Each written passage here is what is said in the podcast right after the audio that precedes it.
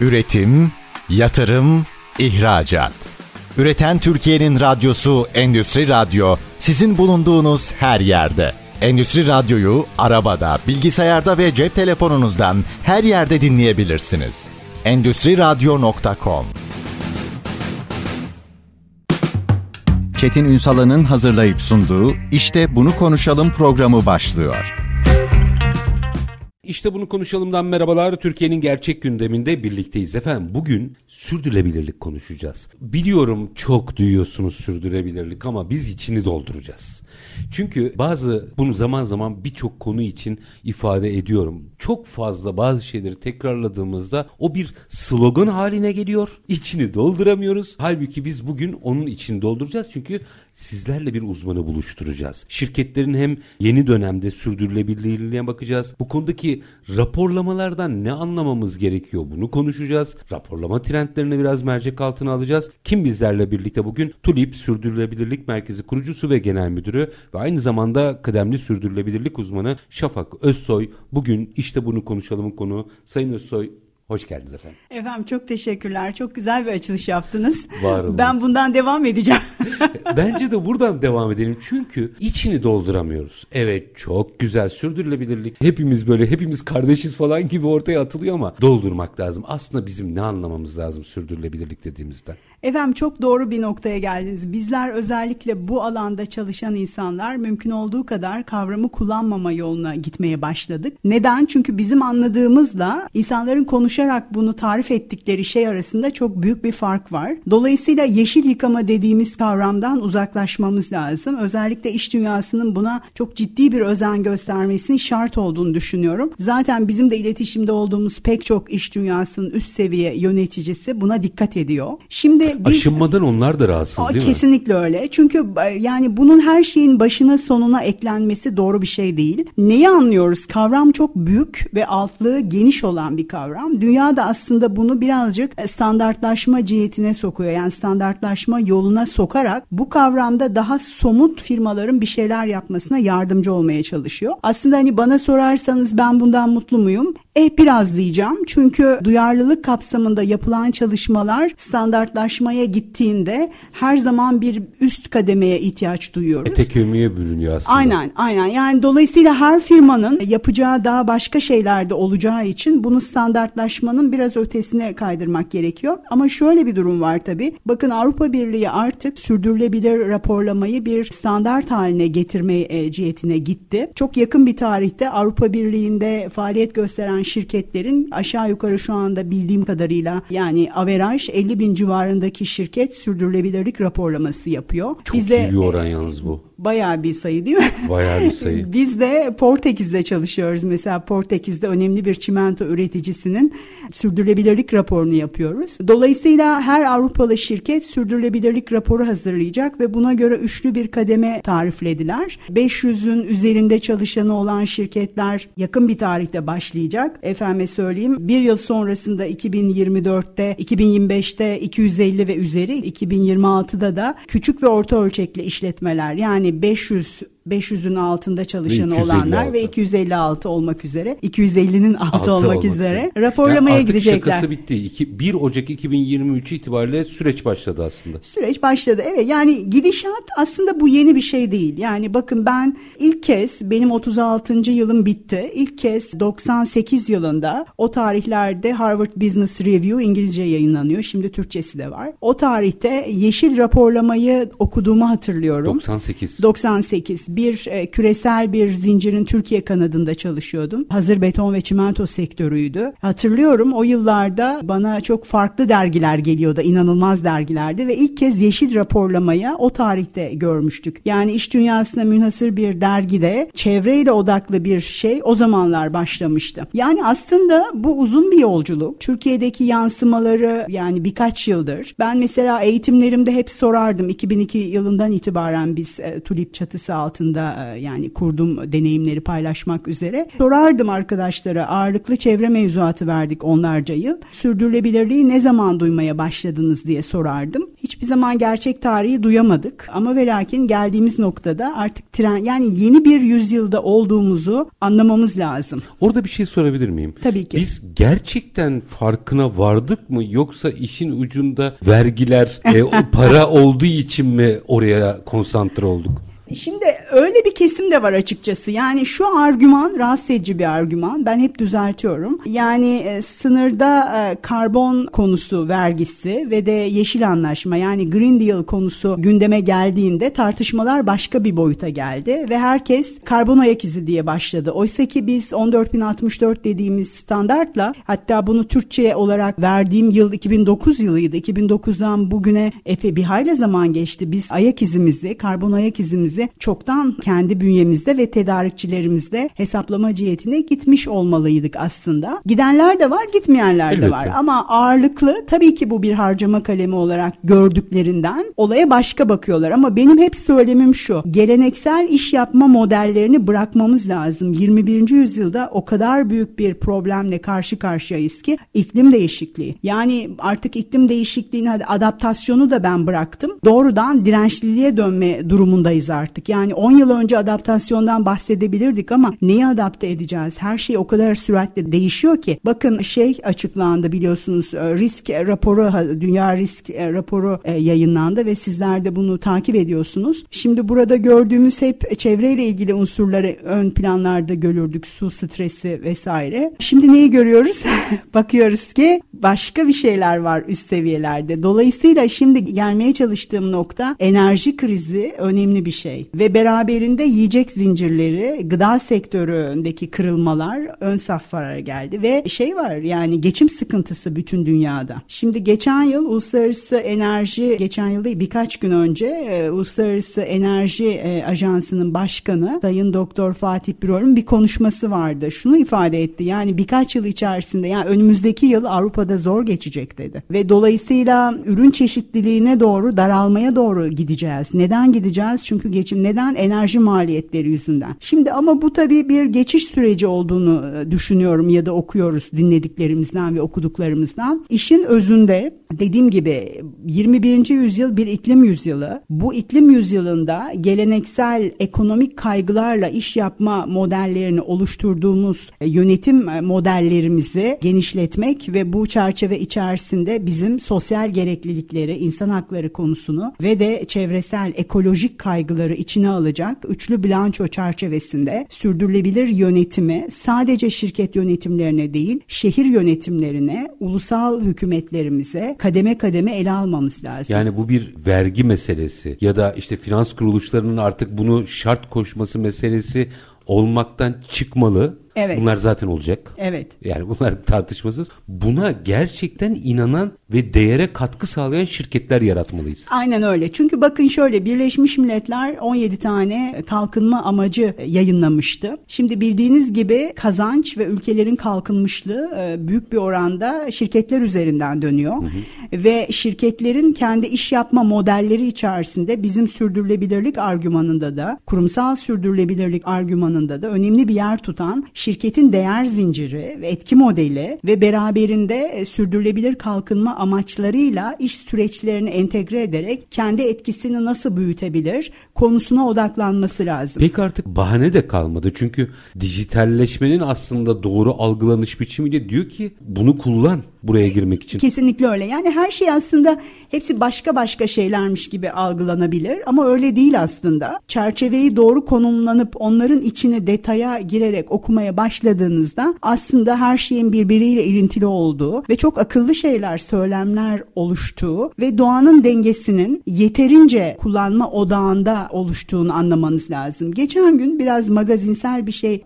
gördüm. Bir manken diyor ki eskiden diyor defilelere çıkıyorlar. Eskiden diyor bir defileye çıkardık, iki defileye çıkardık. Maksimum üçtü bu diyor. Yani eskiden dediğim yani bin dokuz yüz altmışlar falan değil, yani benim dönemime tekabül eden eskiler. on yıl öncesi değil ama biraz daha fazlası. doksanlar diyelim. Evet. Oysa ki şimdiye baktığımızda defile sayısı çok arttı. Yani buradan şuraya geliyoruz. her kesim, sadece şirketlerimiz, üretim, tedarik zincirimiz değil, daha akıllı, daha doğru ve daha duyarlı sistemsel bir geçişe ihtiyacımız var. Yok mu diyeceksiniz? Yani buna evet ya hayır demek çok zor bir şey. Bu bir geçiş ve yeni bir model. Hatırlayın, bin dokuz yüz doksanlarda kalite yönetim sistemlerinin kurgulanmasında bile ve bir seferberlik ilan edilmişti. Ciddi bir mesafe aldık. Arkasından çevre geldi, arkasından süreçlere, iş sağlığı güvenliği, enerji geldi ve bu böyle katman katman gitti. Ve o zamanın trendleri bugün hiç tartışılmıyor. Gayet normal, olması gereken bir şey. Kesinlikle öyle, kesinlikle öyle. Dolayısıyla şimdi zorluk ne? Sürdürülebilirlik çok geniş bir kavram ve içerisinde birden fazla standart, birden fazla alan. Zaten sosyal alanlar, insan hakları girince, yani eskiden böyle on yıl, on beş yıl önce Avrupa Birliği'ndeki konferanslara gittiğimizde insanlar bir dururdu. Aman insan hakları falan deyince böyle bir dururlardı falan. Şimdi tartışmalara açık alanlar. Dolayısıyla şimdi geniş bir kavram. Yani bugün şirketlerimiz, Türkiye'nin şanslı olduğu alanlar var. Bizim yapısal mevzuatımız, gerek çevre mevzuatımız, gerek sosyal alandaki mevzuatımız gayet iyi durumda. E, dolayısıyla biz zaten duyarlılık, yükümlülük gereklerimiz gereği, yani pek çok şeyi iç bünyemizde, sürdürülebilirlik olarak raporlayacağımız pek çok şeyi iç bünyemizde zaten halletmiş vaziyetteyiz. Ama ve lakin enerjide ve karbon ayak izinde, su ayak izinde yapacağımız, biyoçeşitlilikte, keza dünyada da biyoçeşitlilikte yapacağımız çok şey var hala. Mesela su ayak izi ve biyoçeşitlilik neredeyse bizde hiç gündeme gelmiyor. Gelmiyor. Şimdi şöyle aslında, evet yani odaklanacağımız alanlar, mesela geçen yıl C O P yirmi yedi yapıldı ve oradaki talep hemen arkasından Montreal'da C O P on beş dediğim biyoçeşitlilik konferansı oldu. O da çok önemliydi. Orada bir detay daha var. Onu da bir cümlede olsa yorumlayayım. Mesela C O P yirmi yedi kimseyi tatmin etmedi. Herkesin evet. bu konuda ne kadar net ve kararlı olduğunu gösteriyor aslında. Şimdi ben ona şöyle bir yanıt vereyim size. Benim de Çevre Şehircilik İklim Değişikliği Bakanlığı'nın teşekkürlerimi kendilerine her zaman arz ediyorum. Katılmamıza imkan sağlıyorlar. Ben de her ne kadar bir sağlık sorunu nedeniyle katılamasam da online'da sunumu gerçekleştirdim. Hep şunu söylüyorum. Şimdi Trump'ı sevsek de sevmesek de şöyle diyor Trump. Ya diyordu, bu dünyadaki akıllı insanlar hep bırakıp gidiyorlar. Hep bırakıp gidiyorlar. Bırakıp gitmeyeceksin, yılmayacaksın diyor. Şimdi ben de bunu bir ironi böyle ironi yaparak buna bağlayacağım. Evet, C O P yirmi yedide C O P yirmi altı yirmi yediye göre daha, hani böyle İngilizcesi tough, daha sağlam, netti. netti. Aslında yirmi yedi de iyiydi. Kimseyi evet. tatmin etmemesi insanların bence çıtayı çok yükseltmesinden Yüksel... kaynaklı. Evet, doğru doğru söylüyorsunuz. O tarafı da var ama biz buradayız. Yani iklimciler çevre odaklı, dünya odaklı ve daha net hedeflerle ilerlemek isteyen bilim insanları, iş dünyasındaki insanlar buradalar. C O P yirmi yedi bitti. yirmi sekiz var.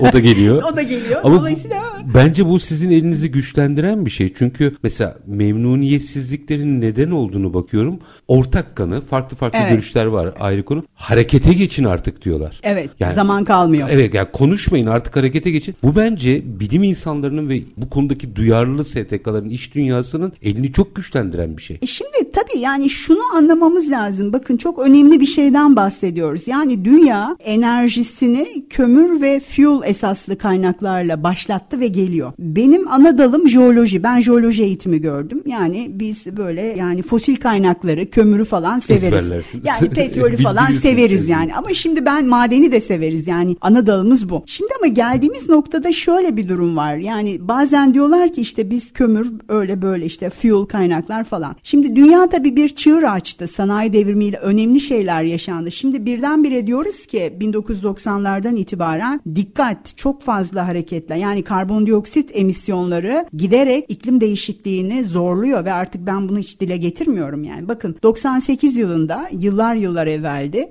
ben bir program için Cornell Üniversitesi'ne gitmiştim. Teksaslı jeokimya profesörü bir beyefendi gelmişti. Hocaydı ve böyle hani takım elbisesi olmadan, şortlu, çok özür dilerim dedi bu şekilde karşınıza çıktığım için ama uçak bulamadım, arabayla geldim, beş saat araba sürdüm ve bize bu sera gazı etkisinden bahsetti. Ben İngilizcesini o tarihte bilmiyorum, yıl doksan sekiz, Allah Allah, bu gri, sera gazı etkisi ne demek ya falan notlarım var. Ve o dönemde e, iklim göçlerinden bana, bize bahsetmişti, kuraklıktan bahsetmişti. bahsetmişti. Dünyanın farklı bölgelerinde Ontario göller bölgesindeki ısınma, işte Hint Okyanusu vesaire farklı araştırmacıların coğrafi farklı bölgelerdeki ısınmalarından bahsetmişti. O zaman aa falan olmuştu. Yıl doksan sekiz. Bugün iki bin ikiye geldik. Aradaki şeyi bir görün. Daha bir sürü bir sürü. yirmi yirmi ikide bitti. bitti. Şimdi geleceğim nokta şu. Bazı gerçekleri anlayarak o gerçekler ne? Bu iklim mevzusu ciddi bir mevzu ve gayet tabii ki dünyanın, ekonomilerin, hayatın, işin bir şeyleri özellikle enerji sistemlerini birdenbire bırakması fiilen mümkün değil. Bakın artık geçiş bana göre geçiş bilmiyorum. Geçiş enerji kaynaklarında nükleer gibi. Nükleerli dünya konuşuyor. Yani nükleer enerjiye herkes gelişmiş ülkeler ve veya yatırım kararlarından Uluslararası Enerji Ajansı bahsediyor. Şimdi bu... Ama orada da bir nüans var ya. Orada da mesela hidrojen atık veya yeşil hidrojen evet. veya yeşil nükleer santrallerinden bahsediyor. Mesela uranyum başka bir format. Mesela orada da tartışmalarda kafalar karışık. Evet, yani burada önemli olan şu. Yani her atık mevzusu ve bu atıkların bertarafı konusu önemli bir mevzudur. Yani Avrupa'da da önemlidir. Amerika'da da halen önemlidir ve havuzlarda bekletildiğini ben biliyorum Amerika'da. Dolayısıyla işte bütün bunlar aslında bir insanlığın yararına, bir hayatın döngü, çünkü enerjiye ihtiyacımız var. Acaba biz nasıl ele alarak bu hani fayda analizini gerçekleştirerek nasıl daha çevreye ayak izimizi aşağıya çekecek, sosyal beklentilere yanıt verecek, yani insanlara iş, aş ve benzeri verecek, onlar da mutlu olacak. Efendime söyleyeyim, nasıl ekonomik kaygıları ortadan kaldıracağız? Bir denge mekanizması. Kısaca sürdürülebilirlik aslında dengeli bir karar verme mekanizması. Şimdi eskiden karar verme mekanizmalarında ekonomik kaygılar odaklı bir karar verirdik. Bu geçen yüzyıla ait bir şeydi. Artık bu yüzyıl geçen yüzyıl değil. Bunu anlamamız lazım. Biz hala geçen yüzyılın karar verme mekanizmalarını yirmi birinci yüzyılda adapte etmeye çalışırsak o zaman Yeşil Anlaşma böyle istiyor.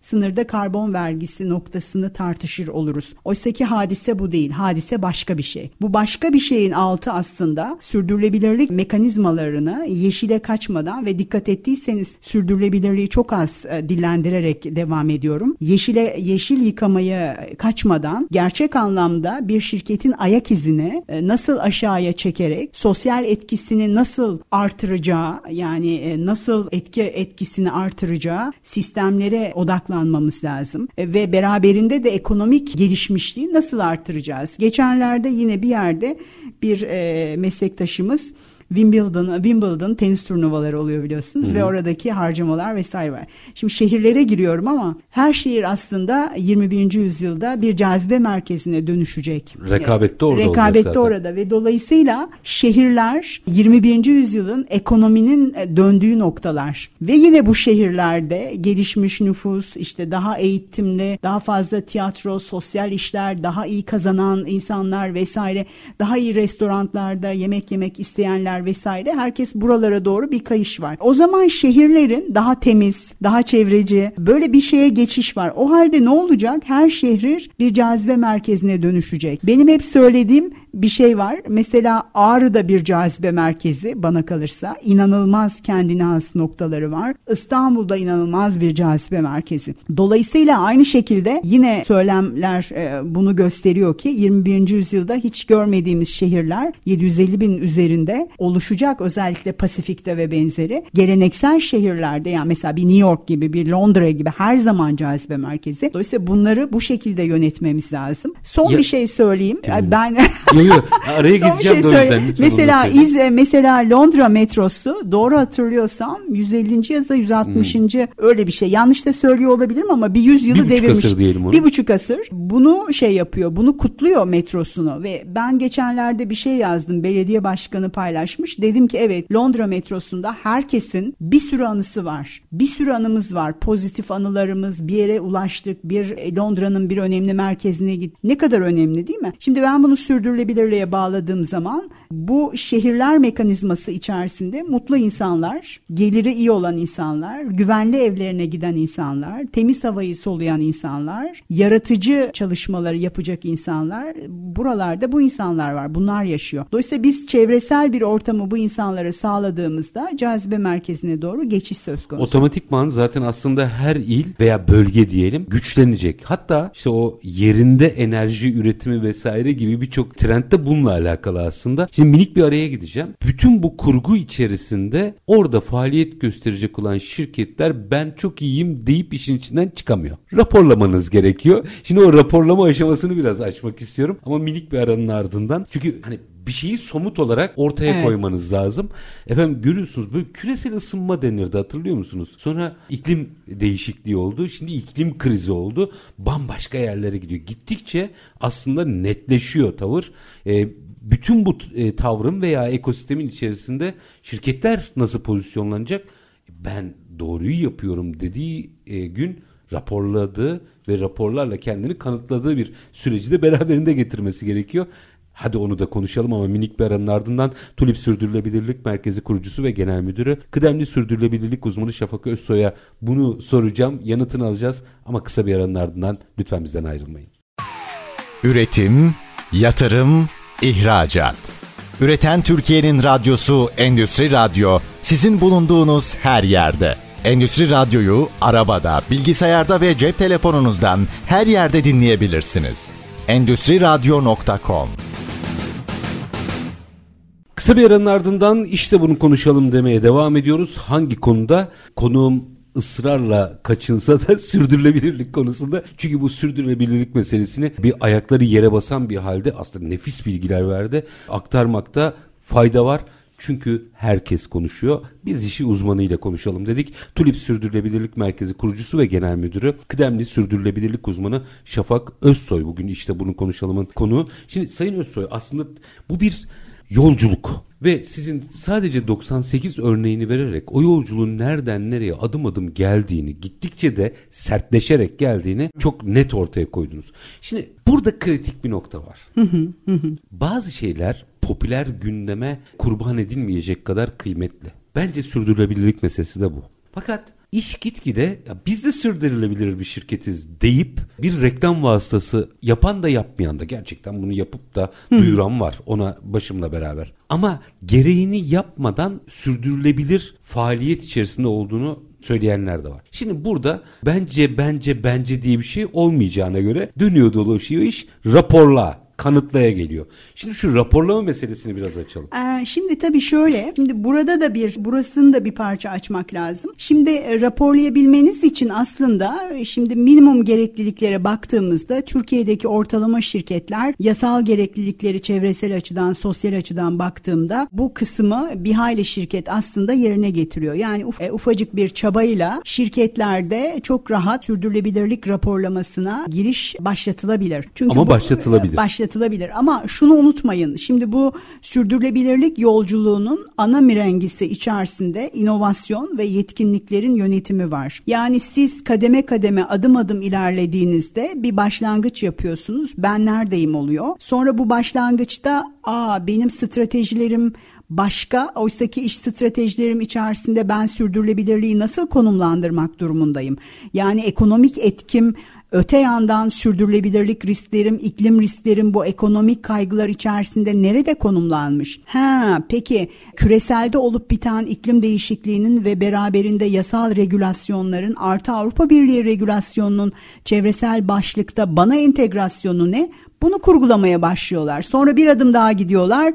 Ha diyorlar, peki ben yetkinliklerime baktığımda yirmi birinci yüzyılda en önemli sorunların başında yetkinlikler geliyor. Yani şirketlerin işlerini yürütecekleri belli bir yetkinlikte personele ihtiyaç var. Artı o personelin personelin cazibesine şirketlerin dönüşümü söz konusu. Dolayısıyla e ben bunları nasıl yöneteceğim oluyor. Şimdi hal böyle olduğunda başka şeyler devreye geliyor. Yani sürdürülebilirlik uzun bir yol ve stratejik olarak sürdürülebilirliği şirketlerin çekirdek iş stratejilerine entegre edecekleri bir bakışa ihtiyaç var. Dolayısıyla ben hep şunu öneriyorum, hiç korkmasınlar, şirketlerimiz gayet özgün şekilde sürdürülebilirlik raporlarını çıkarsınlar. Ama burada en önemli konuların başında yeşili kullanarak yıkama yapmaları çok fevkalade yanlış bir şey. Onu bir cümle açar mısınız? Yeşil yıkama dediğiniz. Yeşil, yani şunu demek istiyorum, yani siz bir anda doğayı tahrip ediyorsanız, biyoçeşitliliği tahrip ediyorsanız ben sürdürülebilirliği raporluyorum demenin ne kadar anlamı anlamı var. Reklama kaçıyor yani. Reklama kaçıyor. Yahut da mesela geçmişte kazino ve sigara endüstrisi ya da içki endüstrisi gibi, silah endüstrisi gibi endüstriler Avrupa Birliği'nin kurumsal sosyal sorumluluk konferanslarında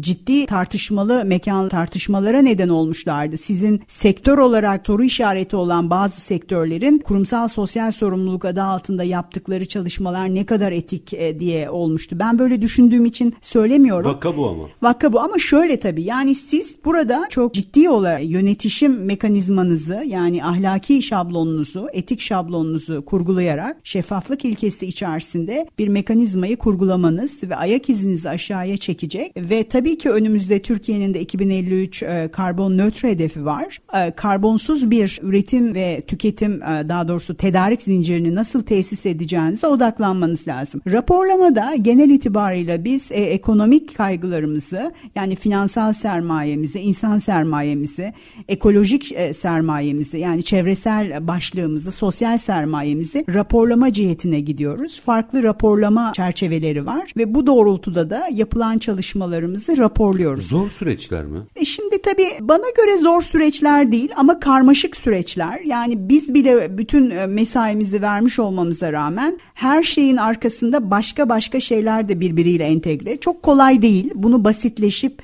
basitleştirilerek işte bir faaliyet raporu haline getirip vermenin ben yanlış olacağını her zaman düşünüyorum. Dolayısıyla mesela şöyle, bir iklimi siz raporluyorsanız bugün iklimle ilgili risk ve fırsatların değerlendirilmesi konusu var. Yani şirketin bu çerçevedeki vizyonu ne meyanda, bunu da rapora yansıtmanız lazım. Ama bu teknik altlığı eğer bilmiyorsanız, şirket de bu teknik altlıkta değilse, o zaman danışmanlık yapan bireylerin, firmaların bu konudaki yetkinlikleri önemli. Yani biz bugün işletmelerde sürdürülebilirlikle ilgili risk ve fırsatlara ve bunları şirketin kendi yönetişim mekanizmasına nasıl kattığını tartışıyoruz. Şimdi dolayısıyla bu bu kadar basit bir alan değil. Bu kadar basite indirgenilmemesi lazım. Zaten her iş zordur bildiğiniz gibi. Ama adım adım hiç problem değil. Ben hep umutluyum. Adım adım ilerlediğimiz zaman daha doğru, etik bir şablon içerisinde kendi iş uygulamalarınızı yansıttığınız takdirde işler zor olmuyor. Ama Ama bu... Bir vurgunuz var, çok özür diliyorum, burada araya gireceğim ama e, ısrarla vurguluyorsunuz ve onun çok önemli olduğunu düşündüğüm için araya girdim. Hı hı. Bu konuda biz hep bakın böyle şeyler geliyor, çok riskler var diye konuşuyoruz ya. Evet. Buradaki fırsat, yani doğru işleri yaptığınızda ekonomide alacağınız pozisyonlanmanın getireceği fırsatı çok az konuşuyoruz. Kesinlikle öyle. Yani şimdi bakın şöyle, siz eğer şöyle düşünün, aslında iş dünyasının, biz bir hayli zamandır iş dünyasındaki liderlere de strateji çerçevesinde onlarla oturumlar yapıyoruz ve çok akıllılar ve ben müthiş e, hoşuma gidiyor. Yani aslında üst, iş dünyasının üst kesimi, mesela şöyle söyleyeyim, eğer siz portakal suyu üretip satıyorsanız, yani ham maddenizi, tedarik zinciri çok uzak bir yerden getiriyorsanız, şunu bilmeniz lazım ki yani eski tasarımsal e, yaklaşım artık çöp oldu. Çünkü ulaşım kaynaklı sera gazı emisyonlarınızın maliyeti bir hayli dünyaya.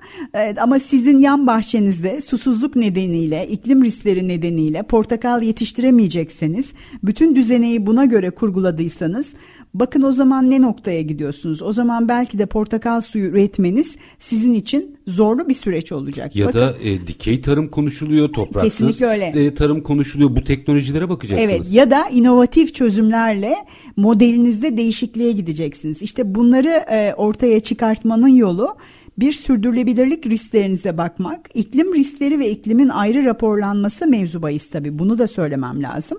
Ve bunlar da bana kalırsa Türkiye'nin gündemine yakın bir tarihte bir hayli girecek. Yani bugün önemli şirketlerimizin sürdürülebilirlik raporlamasını yapıyoruz. Bazı şirketler yakınıyorlar, hep aynı raporlar. Hatta bize geldiklerinde, teklif istediklerinde biz motomot rapor istemiyoruz. Kendine has, kendine özgü raporlar istiyoruz. Çünkü doğru işi yapan aslında bir fırsat yakalayacak. Fırsat, kesinlikle öyle, kesinlikle öyle. Yani siz o fırsatı gördüğünüzde zaten odağınızı açıyorsunuz. Yani dolayısıyla yani işin özü, siz uzun soluklu bir şirket olmak istiyorsanız iki tane temel konu var. Az evvel de ifade ettim, altını çiziyorum. İnovasyon, süreçlerinizde inovasyon. İki, yetkinlikler, yani yetkin insanlar. E, bu ikisinin de aslında bu mantaliteye sahip olması lazım. O çok kritik. Bu meselenin bu boyutunu birazcık daha açmanızı rica edeceğim. Ama minik bir araya gidelim. Aranın ardından. Bu arada bir dip giderken ben bunu ifade edeyim. Dönüşte siz iki cümlede olsa değerlendirirseniz sevinirim. Şöyle bir e, kanaat oluşabilir. E canım ben de Avrupa'ya mal satmam. Şimdi demin bir ifade kullandınız. Dediniz ki yerel noktalardaki rekabet. Aynı ülkenin içinde belki o bölgeye, o şehre de satış yapamayacaksınız. Ya da çok iyi kurgulayıp birileri satış yapamazken o pazardan yararlanacaksınız. Açalım biraz bunu. Tulip Sürdürülebilirlik Merkezi kurucusu ve genel müdürü, kıdemli sürdürülebilirlik uzmanı Şafak Özsoy'la kısa bir ara, ardından işte bunu konuşalım diyeceğiz. Lütfen bizden ayrılmayın. Üretim, yatırım, ihracat. Üreten Türkiye'nin radyosu Endüstri Radyo, sizin bulunduğunuz her yerde. Endüstri Radyo'yu arabada, bilgisayarda ve cep telefonunuzdan her yerde dinleyebilirsiniz. endüstri radyo nokta com. Kısa bir aranın ardından işte bunu konuşalım da tekrar birlikteyiz. Biz hızımızı alamadık. Sayın Özsoy'la arada da sohbete devam ediyoruz. Tulip Sürdürülebilirlik Merkezi kurucusu ve genel müdürü, kıdemli sürdürülebilirlik uzmanı Şafak Özsoy bugün konuğumuz. Şimdi araya gitmeden önce de ifade ettim. Bu artık geri dönüşü olmayan bir yol. Ben hiç de umursamam. Ne olacak canım, Avrupa'ya da mal satmam diye işin içinden çıkamıyorsunuz. Artık mesela bizim ülkemizde de X bir şehire satamayacaksınız. Demek ki artık eski köye yeni adet getirmek yok, köyün kendisi değişiyor. Burada raporlamaya bir daha geleceğim. Evet. Çünkü somutlaştırmamız ve buna gerçekten inandığımızı kanıtlamamız gerekiyor. Hem burayı biraz açalım, hı hı. KOBİ'ler düzeyinde açalım hatta. Yani büyük kurumsallar bu konuya biraz daha vakıflar. Ama KOBİ'leri buraya iteklememiz lazım. Çok KOBİ var. Artı dünyada da biz daha bu raporlamaları konuşurken trendlerden bize ne anlatıyor onu da almak isterim. Evet, çok teşekkür ederim. Şimdi ben dünyadan başlayayım. Bir kere büyük e, küreselde faaliyet gösteren firmaların raporlama konularında öncülük yaptıklarını biliyoruz. Küçük ve orta ölçekli işletmelere kayışta zorluklar var. Çünkü harcama kalemleri değişiyor ve öte yandan hiç bahsetmedik ama organizasyonel yapılanmalarda da değişiklikler var. Ben bugün hep söylüyorum, sürdürülebilirliği raporlamadan da bahsettiğimizde burada önemli performans göstergeleri var ve birilerinin şirketler içerisinde insan kaynağında bu performans göstergelerine odaklanması, şirket iş planlarında bunlarla ilgili bir entegrasyon yapması ve takip etmesi de gerekli. Dolayısıyla şirketlere baktığımızda organizasyonel yapılanmalarında değişiklikler ve kuvveti muhtemel küçük ve orta ölçekli işletmelerde bu kutucuklarda sayının artacağını öngörüyoruz. Çünkü şöyle bir durum da var. Biz sürdürülebilirlik konularını çevreden sorumlu kişilere yükleyemeyiz. Bunlar çok daha, çünkü çevre başlığında çalışanların takip edeceği bir hayli parametre var, gösterge var. Dolayısıyla bir sürdürülebilirlik göstergelerinin üst seviye ve hatta yönetim kurulu seviyesinde, hatta demeyeyim şart zaten, yönetim kurulları seviyesinde izlenecek, yukarıdan dikey olarak aşağıya doğru bir organizasyonel yapılanmaya ihtiyaç duyduğumuzu söylemem lazım. İki, küçük ve orta ölçekli işletmelerde belki özendirecek bazı detay şeyler yapılabilir sanayi odalarıyla vesaire, ama küçük ve orta ölçekli işletmelerinde kaçarları olamayacak, bu üçlü şablonu iş süreçlerine entegre edecekleri bir süreç. Ama ve lakin şöyle bir şey söyleyeyim, bugün küçük ve orta ölçekli pek çok işletmede zaten hayırseverlik faaliyetleri altında yaptıkları bir şeyler var. Gayet tabii ki hayırseverlik e, kurumsal sosyal sorumluluk değil. Biz neyi öngörüyoruz aslında? Yönetsel süreçlerde duyarlılık mekanizmasını küçük ve orta ölçekli işletmelerin iş modelleri entegre etmesinden aslında bahsediyoruz. Yani ihaneden değil, vazifeden bahsediyoruz. Evet, yani yükümlülük gerekleriyle şirket yönetimi yirmi birinci yüzyılda çok mümkün değil artık. Çünkü sistemler ekonomik modelden kaydı. Yani dolayısıyla bu kayışta dünyanın yaşadığı trend ve iklim değişikliğinin çok büyük etkisi olduğunu söylememiz lazım. Ve bir başka konu, şirketlerin bu iklim değişikliği mevzusunda da yine organizasyonel yapılanmalarında orta ölçekli ve büyük ölçekli işletmelerde ülkelerde mutlaka iklim konularını yönetecek. Hani orta kademe olmasa da üst kademede direktör, müdür ve yönetim kurulları seviyesinde sürdürülebilirliğin yanı sıra personel ve iklim komitelerine ihtiyaç duyacakları kesin. Bütçeleri yetmiyorsa kümelenerek ortak gruplar kesinlikle oluştursunlar. Kesinlikle öyle. Bunun bir mesela geçen gün önemli bir küresel zincirde yer alan firmanın Londra'daki sürdürülebilirlik direktörü aynen şunu söyledi. Bir yatırım kalemi ve biz tedarikçi zincirimizde iklim değişikliği konusunda, dekarbonizasyon konusunda ve sürdürülebilirlik raporlaması konusunda yol haritamızı anons ettik, açıklıyoruz. Diyor. Konu kapandı. Yani oraya mal satamayacaksınız eğer uyuyamazsınız. Şimdi yılı ben size bir anı anlatayım. Çok yıllar evvel, ben Tulip'i ilk kurduğum yıllar, böyle bir gün telefon çaldı. Tek kişiyim o zaman. Tek kişi çalışıyorum. Açtım. Dedi ki biz dedi sizi dedi söylememde sakınca yok. TÜBİTAK önerdi. Biz on dört bin bir sistemi kurmak istiyoruz. Çevre yönetim sistemi. Ama hemen istiyoruz bir ayda. Bir ay deyince ben hemen bir soru. Kim istedi bunu sizden dedim. Çok önemli bir Almanya'nın benim de çok sevdiğim bir şirket. Çok değerli. Yıllarca danışmanlık yaptığımız bir şirket. Bunlardan bir yarı mamul satın alacak ama tedarikçi değerlendirmedeki şartlardan bir tanesi çevre yönetim sistemini kullanmaları. Biz bu firmaya dedik ki bu bir ayda olacak değil, olacak bir şey değil. Anlattık konuşmaya. Bir yıl sonra ancak sistemlerini kurabildik. Bütün tezgahların yer değişimleri sağlandı. Çünkü hani böyle her şey birbiri üzerindeydi. Sonra bunları daha ergonomik hale getirdiler. E, yani üretim süreçlerindeki zaman dilimlerini azalttılar. Oradan oraya, buradan buraya. Kayıpları azalttılar. Daha verimli bir üretime geçecek altlığa neden oldu. Ama bunu yapmalarının yegane nedeni küresel zincirdeki bir firmanın talebi olmuştu. Evet, yani kısadan hisse akıllı firmalarımız, bizler çok akıllıyız, çok çeviyiz. Dolayısıyla tek yapacağımız şey yeni bir dönüşüm içerisinde olduğumuzu anlayarak özellikle iklim riskleri ve kırılganlıklarınız konusunu algılamanız ve ne kadar esnek bir şirket olduğunuza odaklanarak sürdürülebilirlik, asıl mekanizması sürdürülebilirliğin budur ve siz ne kadar esnek olduğunuzu algılayacak. Eğer esnek değilseniz, yani kırılgansanız, nasıl esnek hale geleceğinize odaklanarak raporlamayı bir yandan gerçekleştirirken diğer yanda süreçlerinize odaklanıp, stratejilerinize odaklanıp sürdürülebilirlik stratejileriyle koşacağınız kulvarı netleştirmeniz lazım. Onun için tam zamanı, yani artık bugün geç değil, bugün şu an başlayabilirsiniz. Bu arada şu konuda nasıl değerlendirme yaparsınız merak ederim. Şimdi kurumsal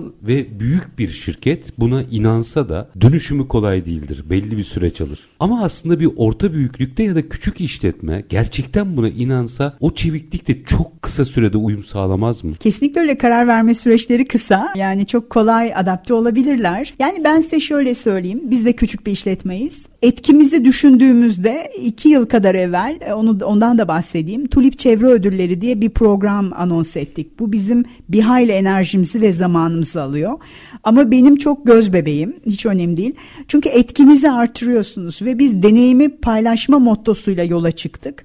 Ve bizim için şunu söylememiz lazım. Yani bir şirket, bizim şirketlerimiz genelde kapalı da oluyor bir kısmı. Çok güzel şeyler yapıyorlar. Bunu paylaşın ve iyi bir ortamda paylaşın, motivasyonunuzu artırın ve iyi şeyler yapılıyorsa da bunu alkışlayalım. Ve biz geçen yıl bilim ödülleri, bu bir anlamı var bunun, yaşam boyu bilimsellik ödülleri ve fark yaratan kurum ve sosyal değişim ödüllerini verdik. Öte yandan ilham veren lider, ilham veren genç mühendis ödüllerini kurguladık. Bunun nedeni şuydu, yani bizim de hayatımızda bir gün çok genç bir mühendis arkadaş bir şeye telefonla aradı. Hocam dedi bana, hocalık tarafında olduğu için herhalde, burada acaba dedi mesela şöyle şöyle niye yapmadınız acaba dedi. Bu bende bir ilham yarattı. Müthişti. Arkadaş çok genç bir mühendis ama müthiş bir şey. Şimdi dolayısıyla bunları da alkışlamamız lazım dedik ve bir şey daha söyledik. Konuları, mesela iklim bizim için de öncelikli alanlardan bir tanesi ve sürdürülebilir kalkınma amaçları içerisinde kendimize, iş sürecimize entegre ettiğimiz bir alan ve böylece etkimizi artırmak istiyoruz. İklimi aldık. Denizel yaşam bizim için önemli. Petrol dökülmesinde, temizlik faaliyetlerinde acil müdahale planlaması çalışması yapıyoruz. Denizel yaşam çok önemli, plastikler çok önemli. Bunu aldık. Bu yılda SCADA on iki temiz üretim, üretimin çeşitliliği çerçevesi içerisinde bir iş dünyasına münhasır bir şey aldık. Bir konu aldık. on iki, SCADA on iki. Dolayısıyla bu da mesela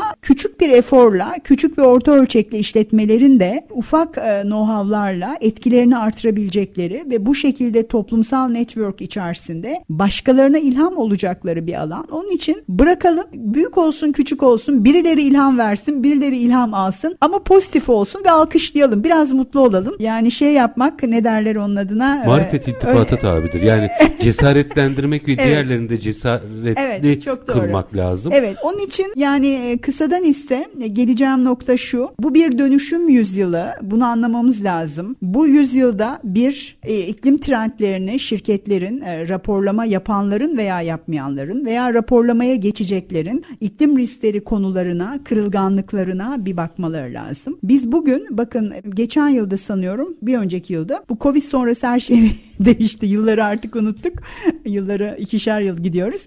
E, I P C C, Uluslararası İklim Paneli bir rapor çıkarttı ve bu raporda artık riskin dirençliliğe kaydığını görüyoruz. Bizler iklim şurasında riskleri yönetelime gelmiştik. Hani problem oluyor, acil durumu yönetiyoruz, krizi yönetiyoruz. Aman dedik risk yönetelim. Risk falan kalmadı artık. Dirençliliğe geçtik. Yani biz riskleri yönetme yaklaşımını ekolojik sistemler ve insan sistemlerini içine alacak, dirençlilik mekanizmalarını yönetecek boyuta doğru adım atıyoruz. Yani bu ciddi ve acil bir şeydir. Hem şehirler için hem şirketler için. Çünkü Çünkü bugün artık iklim göçlerinden söz ediyoruz. Kolombiya'da ders veren bir Fransız hoca var. Onun ben zaman zaman YouTube'da videolarını izliyorum. O şöyle diyor, yani iklim göçmenleri, iklim göçlerinde bu göçe tabi olan kişiler sınırlarınıza geldiğinde hey açın kapıları biz geldik falan, böyle bir durum yok. Böyle bir dünya yok. Dolayısıyla dünyanın topografyası değişiyor. Yaşam alanları değişiyor. Ama bunları doksan sekiz yılında bahsetmiştim. Kolombiya'dan jeokimyacı hoca bunları bize doksan sekizde bir başka versiyonda anlatmıştı. Dolayısıyla geleceğim nokta şu: suyunu, atığını, ayak izini, çevresel ayak izini, ham maddeni vesaire bütün bunları limitli şekilde yapman gerekiyor. Fazla israf olmaksızın kendine göre böyle bir hayat kurgulaman lazım ve bunu şirketlere adapte etmen lazım. Unutmayın ki şirketleri oluşturanlar da insanlar ve bireyler. Her şey bireyde başlıyor. Dolayısıyla bu bir döngü,